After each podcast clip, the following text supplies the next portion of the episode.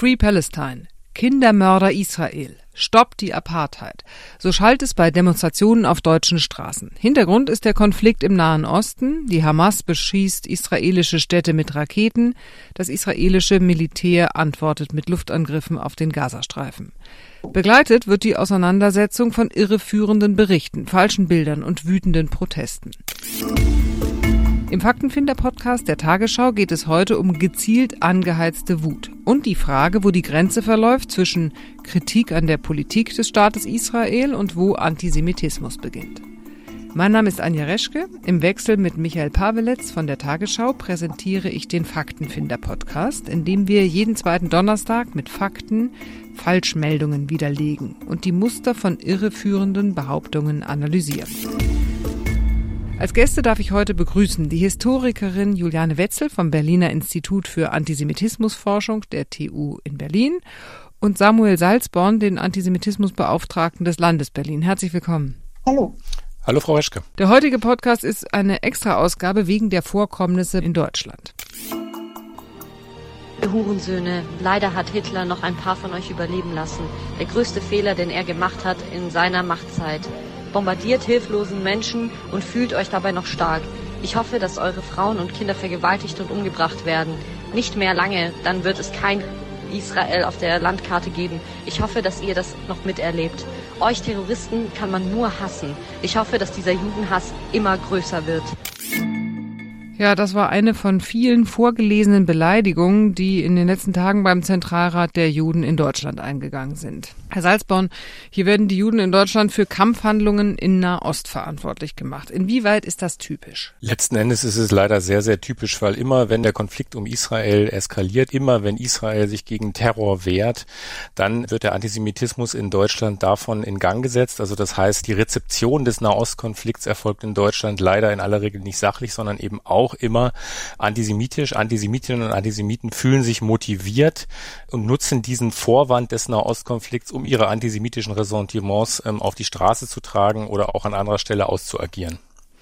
Also das ist aber doch was Besonderes. Frau Wetzel, vielleicht können Sie das auch nochmal erklären. Warum wird denn eigentlich die Kritik an Israel immer mit dem Judentum verbunden? Also warum wird jetzt ausgerechnet vor Synagogen oder vor jüdischen Einrichtungen demonstriert? Spätestens seit Beginn der zweiten Intifada im Oktober 2000 haben wir gesehen, wie immer wieder eine Radikalisierung im Nahostkonflikt dazu geführt hat, dass eben antisemitische Stereotype geäußert werden, bis hin, ich sehe das jetzt schon als eine etwas neue Qualität, weil es doch radikaler, extremer, gewaltbereiter ist, als das noch sogar bei den Gaza-Demonstrationen 2014 der Fall war.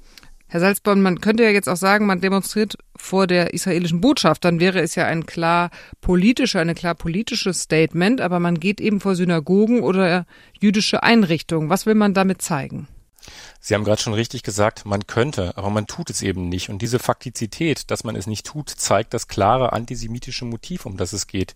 Wer jetzt vor Synagogen demonstriert oder sie auch wieder angreift, das ist ja auch der Fall, es ist ja nicht nur ein Demonstrieren, sondern die Synagogen werden angegriffen, es gibt Drohungen gegen jüdische Gemeinden, es gibt unmittelbare antisemitische, antijüdische Parolen auf gewalttätigen, also nicht hypothetisch in Gewalt eskalierenden, sondern realen gewalttätigen Demonstrationen.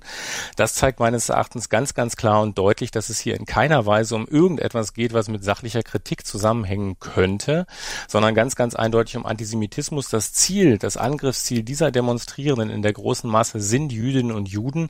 Es ist ein ganz offener, überhaupt nicht kaschierter, eben nicht mehr über einen Umweg gehender Antisemitismus, sondern er ist ganz direkt, ganz unverhohlen und ganz unmissverständlich gegen Jüdinnen und Juden in Deutschland gerichtet. Im Prinzip ist ja Israel weit weg von uns. So plötzlich stehen Unmengen von Menschen und protestieren und demonstrieren. Das passiert ja sonst bei sonstigen Konflikten auf der Welt auch nicht, sondern wir haben es immer bei dem Thema Israel. Und es wird immer verknüpft mit dem Judentum. Ist das sozusagen etwas Einzigartiges, dass das Judentum verknüpft wird mit einem Konflikt? Ja, und darin steckt natürlich auch schon eine bestimmte antisemitische Assoziation, weil wir müssen uns nicht nur vor Augen halten, dass Israel ja etwa so groß ist wie Hessen, das deutsche Bundesland Hessen, und dass es die einzige Demokratie im Nahen Osten ist und dass darüber hinaus quasi ganz viele Dinge, die in Israel passieren, nicht thematisiert werden. Wir reden kaum über die pluralistische Gesellschaft, wir reden kaum über den ausgesprochen spannenden Verfassungsgebungsprozess, der in Israel seit Jahrzehnten andauert, was das für die Demokratie heißt. Wir reden kaum über Technologieentwicklung. Die Liste wäre fortzusetzen, sondern es geht immer in dieser Fokussierung auf den Konflikt. Das ist an sich schon sehr, sehr bemerkenswert und eigentümlich, dieses bemerkenswerte Interesse, das ja auch dazu geführt hat, dass es einen stehenden Begriff der Israel-Kritik gibt. Das kennt man tatsächlich für andere Länder nicht und darin ist schon eine ganz, ganz merkwürdige Hervorhebung. Allerdings ist, glaube ich, dann auch zu betonen, an der Stelle, an der Jüdinnen und Juden in der Bundesrepublik für die Politik Israels verantwortlich gemacht werden. Und das ist ja auch eine Besonderheit und Eigentümlichkeit. Da haben wir es ganz offensichtlich mit Antisemitismus zu tun, weil die Jüdinnen und Juden in der Bundesrepublik sind deutsche Staatsbürgerinnen und deutsche Staatsbürger, wie die allermeisten anderen Menschen auch, die in der Bundesrepublik leben. Sie haben natürlich zum Glück auch einen Rückzugs- und Fluchtort gegen Antisemitismus im Staat Israel, im jüdischen und demokratischen Staat Israel, aber sie sind einfach Deutsche. Und das heißt, allein schon die Frage an einen Juden oder eine Jüdin, was jetzt er oder sie zur Regierungspolitik Israels denken würde, hat ein gewisses antisemitisches Implikat. Und das antisemitische Implikat ist darin, dass man damit eben so tut, als wären Jüdinnen und Juden nicht Deutsche, sondern als würden sie zu Israel gehören. Und das ist schon der erste Schritt zur Ausgrenzung und dann auch der Schritt dazu, Jüdinnen und Juden als das andere zu sehen, das eben außerhalb der Nation gestellt wird und damit sozusagen eine Verantwortlichkeit zu suggerieren, die erstmal so gar nicht da ist. Man könnte auch etwas salopp sagen, Jüdinnen und Juden müssen sich überhaupt nicht für die Politik Israels interessieren und erst recht nicht in irgendeiner Weise dazu Stellung beziehen. Sie können alle möglichen Positionen dazu haben, aber es ist sozusagen genau darin dann der Anfang oder einer der Anfänge für eine antisemitische Positionierung, wenn man diese Haftung, diese Haftungsunterstellung von Jüdinnen und Juden gegenüber dem Staat Israel herstellt, obgleich der Staat Israel natürlich auch am Ende die Lebensversicherung für Jüdinnen und Juden in der ganzen Welt ist, nämlich dann auch vor Antisemitismus in anderen Staaten im Zweifel nach Israel flüchten zu können. Trotzdem gibt es ja immer die Behauptung, dass man Israel oder die Politik Israels nicht kritisieren dürfte, ohne gleich als Antisemit hingestellt zu werden. Das hält sich ja hartnäckig. Wo ist denn da der Unterschied, Frau Wetzel? Nee, es gibt ja keine Frage, dass eine Kritik an der israelischen Politik, an der israelischen Regierung, am Vorgehen des israelischen Militärs legitim ist. Aber es gibt eben diese Grenzen. Wenn ich heute sage, Netanyahu ist ein schlimmer Politiker, dann ist es völlig legitim. Wenn ich aber sage, Netanyahu ist ein schlimmer Politiker, das ist typisch für Juden, dann habe ich die Grenze genau überschritten. Dass diese Grenze nicht immer ganz leicht zu finden ist, und das ist eben auch, wie wir im Expertenbericht für den Deutschen Bundestag geschrieben haben, Grauzonen gibt und dass man immer fragen muss, wer sagt was, mit welchem Hintergrund, mit welchem Ziel, mit welcher Absicht. Das ist auch klar, aber es ist zum Beispiel eindeutig antisemitisch, wenn ich die israelische Politik mit dem nationalsozialistischen Völkermord an den Juden gleiche. Und es gibt eben eine ganze Reihe von Statements oder eben auch Parolen, also wie Israel Kindermörder ist eindeutig antisemitisch, weil es sich eben auf das alte antisemitische Motiv des Ritualmordes bezieht. Das mag nicht jeder Jugendliche, der da auf der Straße steht und einen Stein wirft, wissen diesen Hintergrund, aber das sind sozusagen die tradierten Formen, die sich dann immer wieder Bahn brechen in solchen zusammenhängen. Herr Salzborn, gibt es eine Definition von Antisemitismus, die man hier leicht erklären könnte? Naja, wie alles im wissenschaftlichen Kontext sind Definitionen Teil von wissenschaftlicher Auseinandersetzung. Wenn Sie mich jetzt fragen, was mich am meisten überzeugt für die Annäherung, ein Verständnis von Antisemitismus, würde ich sagen, die Bezugnahme erstmal auf Jean-Paul Sartre, der schon 1945 gesagt hat, Antisemitismus ist eine Verbindung aus Weltanschauung und Leidenschaft. Also es geht immer um Kognition und Emotion. Die wird verbunden mit Projektion und in aller Regel entsprechenden Verschwörungsmythen. Also das heißt, Antisemiten und Antisemiten Journalisten projizieren ihre Vorstellungen und machen das quasi, um ein kognitives System abzusichern und dadurch einen emotionalen Mehrwert für sich zu erzielen. Und dabei geht es natürlich im Antisemitismus immer gegen Jüdinnen und Juden, aber als Denksystem funktioniert er eben so, dass der Antisemitismus abstraktes Denken ablehnt oder bekämpft und konkretes Fühlen ablehnt oder bekämpft. Also das heißt hier, das Ganze vertauscht, und was das zum Teil meint, sieht man ganz deutlich an antisemitischen Verschwörungsmythen. Da geht es ja immer um etwas Abstraktes, was nicht verstanden wird, und dieses Abstrakte wird konkretisiert im Denken des Antisemitismus, mit Projektionen hinterlegt, weil sich dann Antisemitinnen und Antisemiten konkrete Verantwortliche herbeifantasieren, weil sie abstrakte Prozesse nicht verstehen können, wie beispielsweise eine Pandemie, und dementsprechend diese Projektionen anwenden, um damit quasi dann konkrete Menschen, einzelne Gruppen oder Ähnliches dann entsprechend auch zu verfolgen, weil sie meinen, dass mit dieser Verfolgung, und darin liegt auch die Vernichtungsandrohung, die im Antisemitismus steckt, dann ihre ganzen Probleme, die sie eigentlich selbst haben, dadurch lösen könnten. Frau Wetzel sprach ja gerade vom Kindermörder Israel. Das ist ja eine sehr typische Parole, die immer gerufen wird. Wir haben da auch mal einen passenden Ton zu.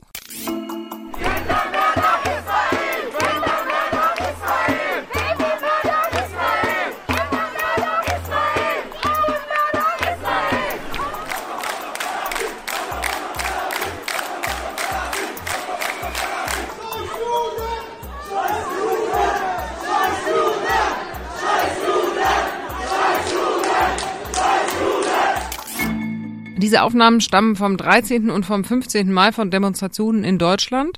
Zu hören waren unter anderem die Parolen Scheiß Juden, Beschieß Tel Aviv und Kindermörder Israel. Bei Scheiß Juden muss man natürlich jetzt nicht mehr viel sagen, aber wie bewerten Sie denn die Parole Kindermörder Israel? Dieser Vorwurf ist schlicht und ergreifend erstmal falsch. Und er ist zwar deshalb falsch, weil nicht Israel als Staat das Ziel hat, Kinder zu ermorden, welche auch immer. Es ist sozusagen eine Lüge, die in die Welt gesetzt wird. Natürlich ist es keine Frage, dass bei kriegerischen Handlungen auch Kinder ums Leben kommen können. Aber dieser Vorwurf suggeriert ja, als sei es das politische Ziel Israel als Staat, dass der quasi hier als Kollektiv dargestellt wird, der dämonisiert wird, also als Gesamtes quasi Kinder umbringen zu wollen. Und das ist zunächst mal auch einfach falsch und absurd, und dann in Bezugnahme auf die Dimensionen, die lange Tradition des Antisemitismus betreffen, dann auch ganz, ganz eindeutig ein antisemitischer Vorwurf, der hier gegen den Staat Israel gerichtet wird, der, wenn man so will, falsch und antisemitisch ist, was auch ein bisschen redundant ist, weil antisemitische Anschuldigungen sind natürlich immer falsch. Aber ich glaube trotz allem, dass es an dieser Stelle auch erstmal wichtig ist zu betonen, dass wir auch auf einer Ebene, wo man noch gar nicht über Antisemitismus diskutieren würde, auch schon feststellen müsste, es ist hier einfach eine falsche Unterstellung. Das ist eine Lüge. Das geht auch zurück auf die sogenannte Ritualmordlegende, nämlich auf die Behauptung, Juden würden Kinder entführen und sie dann umbringen, um deren Blut für ungesäuertes Brot zu Pessach zu bekommen. Diese Legende hat zum Beispiel 1946, also nach dem Krieg in Polen, in der Stadt Kielce, nochmal dazu geführt, dass ein Mob 42 Überlebende der Shoah umgebracht hat, und wir können es auch wieder beobachten jetzt im Zusammenhang mit der Pandemie. Also Bilder, die transportiert werden, dass Juden praktisch Blut gewinnen und dann werden sie geimpft mit dem Virus. Also es ist sozusagen wirklich eine lange, lange Legende, die auch sich gezeigt hat, immer wieder in den Radikalisierungen im Nahostkonflikt 2002, 2003, wo es eine antisemitische Welle in ganz Europa gegeben hat. Da gab es Bilder von Sharon als kinderfressende Fratze und so weiter. Ist das jetzt eine neue Dimension von Antisemitismus, von Judenhass, den wir da erleben? Die Dimension ist insofern neu, weil 2014 gab es ja auch schon diese Demonstrationen in Bezug auf den Gaza-Krieg, wo es auch schon Kindermörder Israel geschrien worden ist. Aber diese Radikalisierung, die sich eben dann auch gegen jüdische Einrichtungen richtet, also im Zusammenhang mit so einer Demonstration, dass sie tatsächlich vor die Synagogen ziehen und dort Steine werfen und so weiter, das hatten wir 2014 denn so nicht? Da gab es halt die Demonstration. Damals gab es ja schon einen antisemitischen Anschlag auf eine Synagoge, nämlich die Synagoge in Wuppertal. Das war quasi oder ist ein Bezugspunkt und ist sozusagen auch eine Eskalation, die zunächst mal den Hintergrund bildet. Aber was ganz, ganz deutlich massiv anders ist heute, ist, dass eben die Gewalttätigkeit von Anfang an da ist, dass es von Anfang an ganz offen gegen Jüdinnen und Juden in Deutschland gerichtet ist, dass das in den Sprechchören, in den entsprechenden Parolen, in dem, was in sozialen Medien verbreitet wird, das zentrale Moment ist und dass eben auch gerade jüdische Einrichtungen wie Synagogen oder jüdische Gemeinden Ziele von Drohung oder eben auch Ziele von Angriffen sind. Und das ist quasi eine bestimmte Form von Eskalierung der Gewalt, bei der man auch nicht vergessen darf, dass ja der antisemitische Terroranschlag von Halle an Yom Kippur vor 2 Jahren noch nicht so lange zurückliegt. Natürlich war das ein anderer Täter, es war ein rechtsextremer Täter in diesem Fall, aber das ist natürlich eine Grundstimmung in der Gesellschaft, die trotzdem vorhanden ist und die auch bei diesen Demonstrationen mitschwingt, weil sie zeigt, diese Gewalt, die die Demonstrierenden da an den Tag legen, die kann immer auch eskalieren bis hinein in den Terrorismus. Und insofern ist das meines Erachtens der Teil der extremen Radikalisierung, die wir gerade momentan erleben, die man in diesen Kontext sowohl des Jahres 2014 und die antisemitischen Demonstrationen wie des antisemitischen Terroranschlags von Halle im Besonderen stellen muss. Natürlich gibt es auch viele, viele andere Prozesse der antisemitischen Radikalisierung in den letzten Jahren, aber das sind, glaube ich, die zentralen Elemente, an die jetzt auch diese massive Gewalttätigkeit und diese massive, direkte Fokussierung des Antisemitismus gegen deutsche Jüdinnen und Juden letzten Endes ausmacht. Wir haben in einem Faktencheck festgestellt, den wir auf der tagesschau.de/Faktenfinder-Seite haben, dass in den sozialen Medien sehr viele Fotos verbreitet werden, die eben angebliche Opfer von israelischen Luftangriffen zeigen. Eben auch zum Beispiel Kinder, bei denen dann behauptet wird, sie seien jetzt eben durch die aktuellen Luftangriffe schwer verletzt oder getötet worden. Tatsächlich ist es aber so, dass die Bilder entweder gar nicht aktuell sind oder überhaupt gar nicht aus den Palästinensergebieten stammen. Welche Rolle spielen denn solche Fake News bei den derzeitigen Protesten? Ja, Fake News spielen natürlich immer im Zusammenhang mit antisemitischen Zuschreibungen eine große Rolle.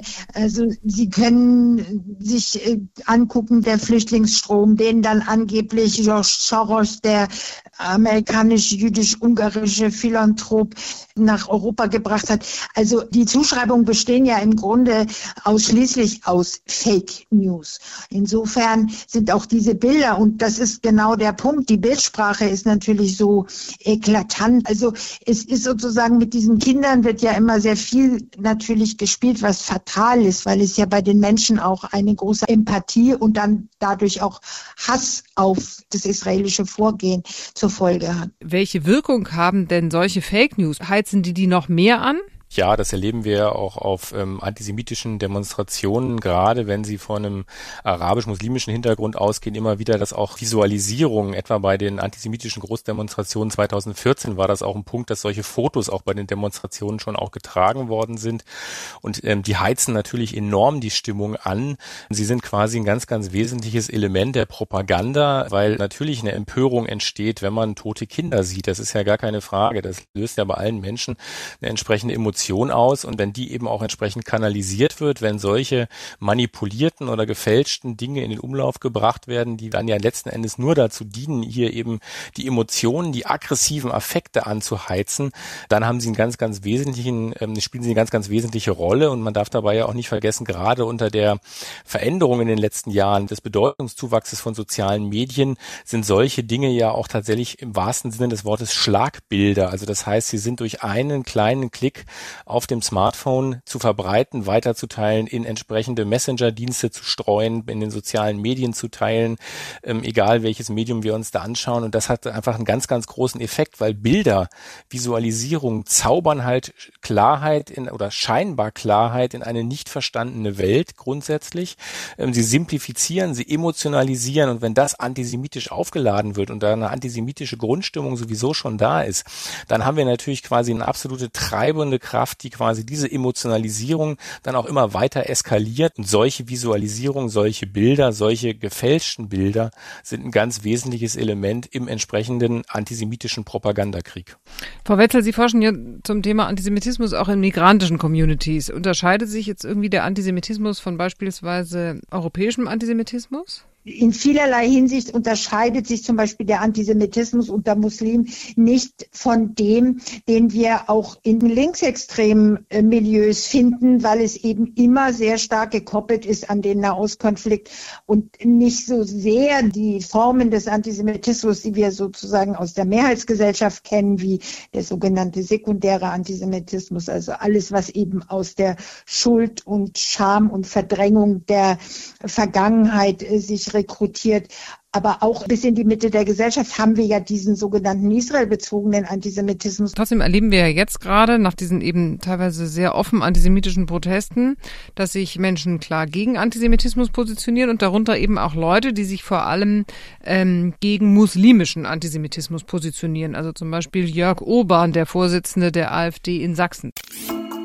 Wir haben als AfD sehr früh davor gewarnt, dass mit dem Islam, mit dem Islamismus eben auch Judenfeindlichkeit nach Deutschland kommt. Auch viele andere haben das getan. Pegida zum Beispiel seit 2014 warnt vor der Islamisierung Deutschlands und damit natürlich auch vor dem Antisemitismus. Wir wissen aus Opferberichten, dass über 80% der Übergriffe auf Juden mit einem migrantischen Hintergrund stattfinden, mit einem muslimischen Hintergrund stattfinden. Unser Problem, was wir zurzeit haben oder was die Juden zurzeit auch in Deutschland haben, ist ein muslimisches Problem. Es kommt auch gerade jetzt mit der Zuwanderung aus den Bürgerkriegen mit dem Islamismus nach Deutschland.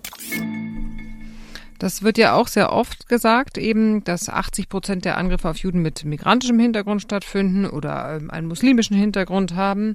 Wie stehen Sie zu solchen Zahlen und wie bewerten Sie das? Also zunächst mal muss man vielleicht nochmal in Erinnerung rufen, dass viele der Flüchtlinge, die in den letzten Jahren nach Deutschland gekommen sind, selbst vor Islamismus geflohen sind. Das ist auch so eine Differenzierung, die man dabei, glaube ich, auch sehen muss. Irgendwie Flüchtlinge sind ja keine homogene Gruppe, sondern sehr, sehr unterschiedlich zusammengesetzt und es gibt sehr, sehr unterschiedliche Phänomene und dass das aus einer völkischen Sicht quasi interpretiert wird als ein Problem für Deutschland, ist, glaube ich, nochmal ein ganz anderes Thema. Aber Sie haben die Zahlen angesprochen, die Statistiken angesprochen.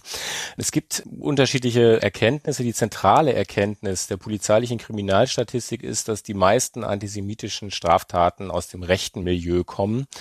Diese Statistik ist auch durchaus insofern problematisch, weil sie zum Teil als Residualkategorie verwandt wird. Also das heißt, dass Straftaten, die man nicht eindeutig zuordnen kann, im Zweifel auch in diese Kategorie gefasst werden. Also sie ist dringend konkretisierungsbedürftig, aber es ändert nichts daran, dass das zentrale Bedrohungsfeld für Jüdinnen und Juden in Deutschland die extreme Rechte ist. Auch wenn wir quasi sozusagen vielleicht hier und da an den Zahlen korrigieren müssen. Und das deckt sich im Übrigen auch mit dem, was man, wenn man mit jüdischen Gemeinden spricht, erfährt, nämlich, dass wahrgenommen wird, dass es zwei Felder gibt, die für Jüdinnen und Juden besonders bedrohlich sind in Deutschland. Das eine ist die extreme Rechte und das andere sind Islamisten. Und das ist auch das, was den Alltag von Jüdinnen und Juden maßgeblich prägt. Und wenn man quasi noch den Ost-West-Vergleich machen will, dann hört man von jüdischen Gemeinden natürlich im Osten noch viel mehr, dass der Rechtsextremismus das zentrale Problem ist, weil da eben quasi auch die Stärke des Rechtsextremismus verankert ist und weil es auf der anderen Seite es eben auch ausgesprochen wenige Muslime überhaupt in den ostdeutschen Bundesländern in Relation auch zu Gesamtdeutschland gibt. Das heißt, man muss sich die Zahlen, glaube ich, genau anschauen. Man muss vor allen Dingen auch die Perspektive der Jüdinnen und Juden berücksichtigen. Und dann wird man zu dem Ergebnis kommen, es gibt vor allen Dingen eine Doppelbedrohung, die zentral ist für die Sicherheit von Jüdinnen und Juden in Deutschland. Und diese Doppelbedrohung besteht in einer Verbindung von rechtsextremer und islamistischer Seite. Also das heißt natürlich, Antisemitismus gibt es jetzt von allen Seiten, von rechts und von den Muslimen oder auch von links. Mir scheint aber irgendwie, es wird jedes Mal instrumentalisiert, also im Sinne von, jetzt schaut mal her, das wir jetzt erleben, ist jetzt der wirklich wahre, schlimme, schrecklichste Antisemitismus. Jetzt beispielsweise heißt es ja gerade eben, die Zuwanderung hätte uns besonders schlimme Auswüchse gebracht. Heißt es, Frau Wetzel, dass sozusagen Antisemitismus auch immer jeweils als politisches Instrument benutzt wird und instrumentalisiert wird? Ja, natürlich. Also gerade die AfD und auch andere externalisieren dieses Problem, um sich nicht mit dem Antisemitismus in den eigenen Reihen auseinanderzusetzen. Und dann kommt ja noch dazu, dass gerade die AfD, aber auch andere rechte Parteien in Europa wie die FPÖ oder den Front National von Marine Le Pen, die tun sich zusammen mit rechtskonservativen israelischen Politikern, solidarisieren sich sozusagen nach außen hin mit Israel, aber eigentlich eben nur, um gegen Muslime zu agieren. Und das ist dann so eine Art Philosemitismus, der aber sozusagen Philo-Israelismus ist, also sich eben als die großen Freunde Israels zu gerieren. Und wenn die Israelis oder sich nicht so verhalten, wie man meint, sie müssten sich verhalten, dann kippt das schnell in Antisemitismus. Aber hier mit der AfD ist es wirklich nur ein Lippenbekenntnis, was natürlich nichts mit der Realität zu tun hat. Die AfD steht da ganz vorne an, was antisemitische Stereotype betrifft.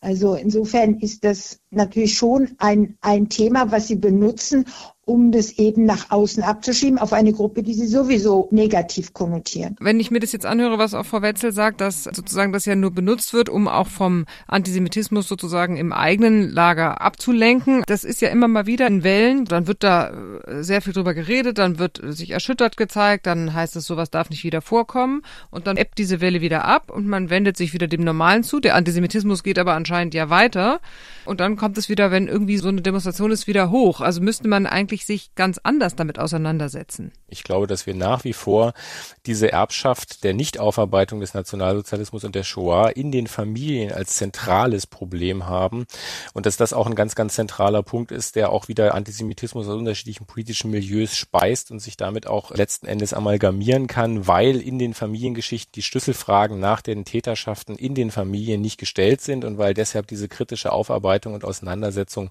nicht da ist, was dann viele, viele Wirkungen für den Antisemitismus der Gegenwart hat. Also man kann ja sagen, okay, Deutschland hat nach wie vor ein Problem in der Bewältigung seiner Vergangenheit. Das erklärt für mich aber immer noch nicht, warum jetzt der Konflikt zwischen Israel und den Palästinensergebieten hier so viele Leute auf die Straße treibt und so viel Wut nach oben schwemmt und eben so viel Antisemitismus. Na, ich glaube, man muss zunächst mal sehen, Antisemitinnen und Antisemiten suchen sich Vorwände. Also das heißt, es gibt irgendwelche Ereignisse, das kann man auch in der Geschichte sehen, die werden als Vorwand genutzt, um Antisemitismus zu artikulieren.